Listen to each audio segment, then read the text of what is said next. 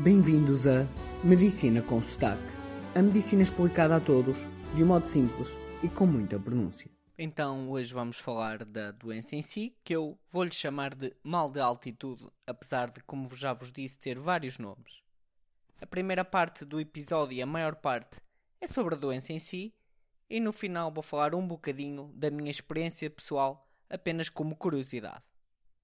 Como já vimos, esta doença ocorre quando uma pessoa sobe rapidamente a uma altura superior aos 2500 metros e o corpo acaba por se ressentir da falta de oxigênio, pois, como vimos, apesar da percentagem de oxigênio ser sempre 21%, como o ar fica menos denso, menos pesado à medida que sobe, esses 21% vão corresponder cada vez a menos oxigênio.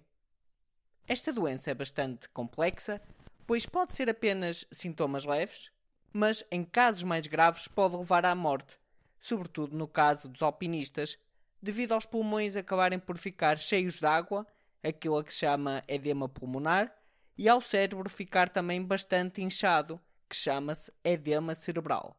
Mas aqui vamos falar só da doença básica e menos grave. Regra geral, a doença começa após os 2500 metros, onde aqui já só temos 75% do oxigênio que temos ao nível do mar, ou seja, temos menos um quarto já do oxigênio. Após os 3500 metros é quando a altitude passa a ser um problema maior, porque aqui já temos quase menos 40% de oxigênio disponível. E apesar de 3500 metros ser uma altitude já bastante grande, quem for aos Andes fica muitas vezes acima desta altitude e por vezes acima dos 4000 metros, como por exemplo em La Paz, na Bolívia, Cusco, cidade onde se vai para ir para Machu Picchu, ou até no lago Titicaca e no deserto de sal de Uyuni. Só para dar mais um exemplo sobre o oxigênio disponível, no pico do Everest existe apenas 30% do oxigênio face ao nível do mar, ou seja, temos menos 70% de oxigênio disponível. Mas não é preciso temer o mal da altitude, sobretudo nestas altitudes baixas, pois existem estratégias simples para evitar, que passam por habituar o corpo para a falta de oxigênio, de maneira a esta não ser brusca. Assim, primeiro, antes de ir, nós devemos ser saudáveis e ter uma boa condição física. Depois, é importante não fumar nem beber álcool, não subir mais de 500 metros por dia e, ao fim de cada 3 dias a subir, deve-se parar um dia para descansar e assim aclimatizar. E mais, devemos hidratar bem e não fazer esforços, afinal de contas, existe menos oxigênio. Já os sintomas desta doença são a dor de cabeça, a sensação de enjoo, cansaço, tonturas, dificuldade em respirar, dificuldade em dormir e sensação de sufoco. Penso que escusado será dizer que o melhor tratamento é descer. Isto pode parecer lógico, mas é mesmo o melhor a fazer caso os sintomas comecem a ficar preocupantes.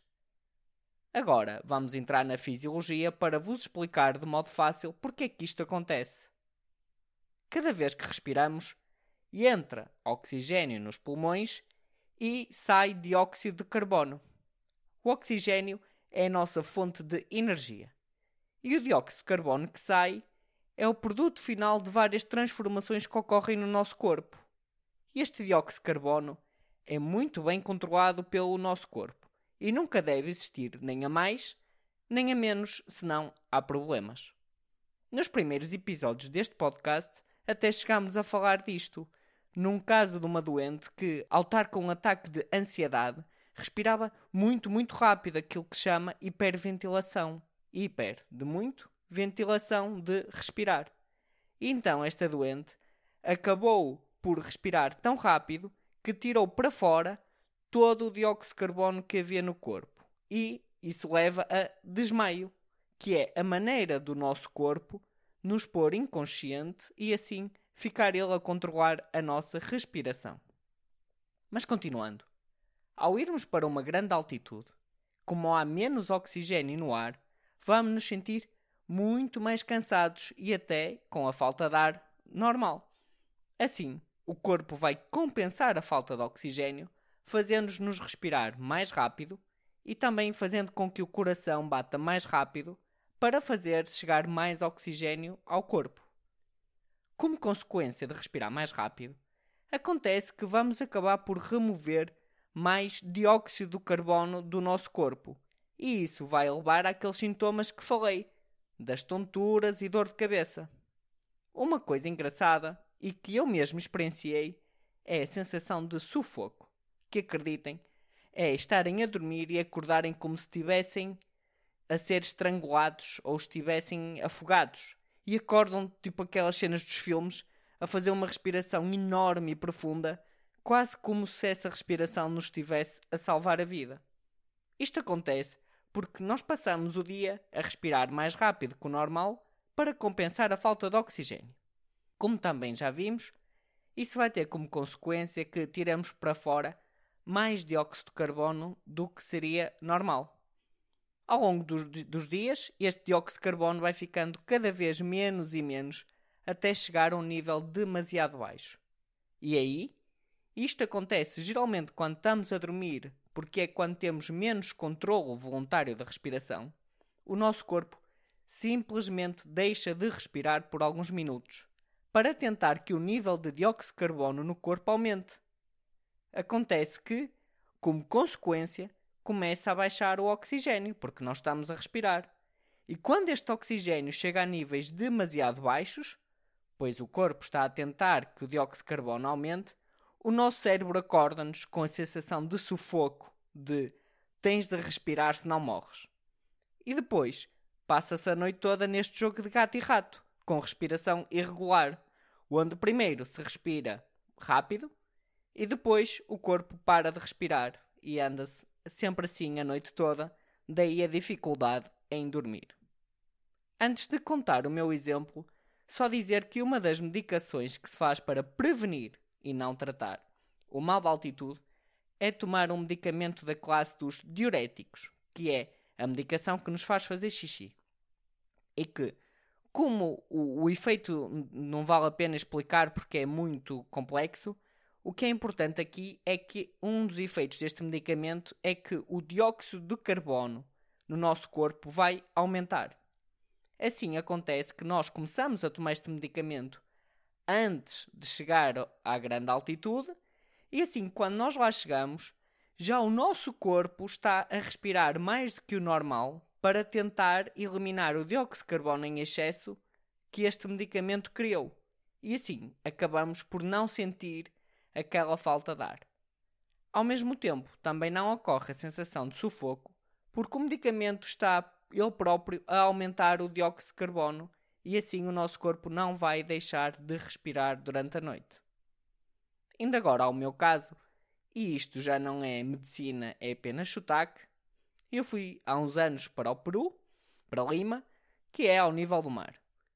Depois, no resto da viagem, fui de avião para Cusco, que era o objetivo era Machu Picchu.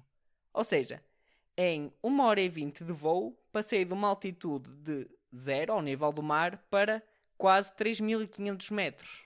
Portanto, foi demasiado brusco. Como se não bastasse, quando lá cheguei, em vez de repousar, que é o indicado, a minha companheira teve uma gastroenterite grave. E então eu, em vez de fazer o tal repouso, andei a percorrer todas as farmácias ali meio desesperado. Lembro-me bem que naquela cidade todos pareciam caminhar exageradamente devagar. E eu ali, a campeão, a caminhar em passo minimamente rápido. Uma certa altura, já não sei muito bem porquê, Lembro-me que fui ver a minha pulsação e ela estava bem acima dos 100 por minutos, quando o meu normal é bater a cerca de 50. E eu aí apercebi-me que, apesar de eu achar que até estava a caminhar mais ou menos normal, o meu corpo já estava a fazer um esforço grande. E que eu não tinha reparado também pelo stress da situação que estava a viver e que só agravou a coisa. Acabei por ter que replanear a viagem toda, pois tinha que aclimatizar e a gastroenterite não é compatível com a viagem.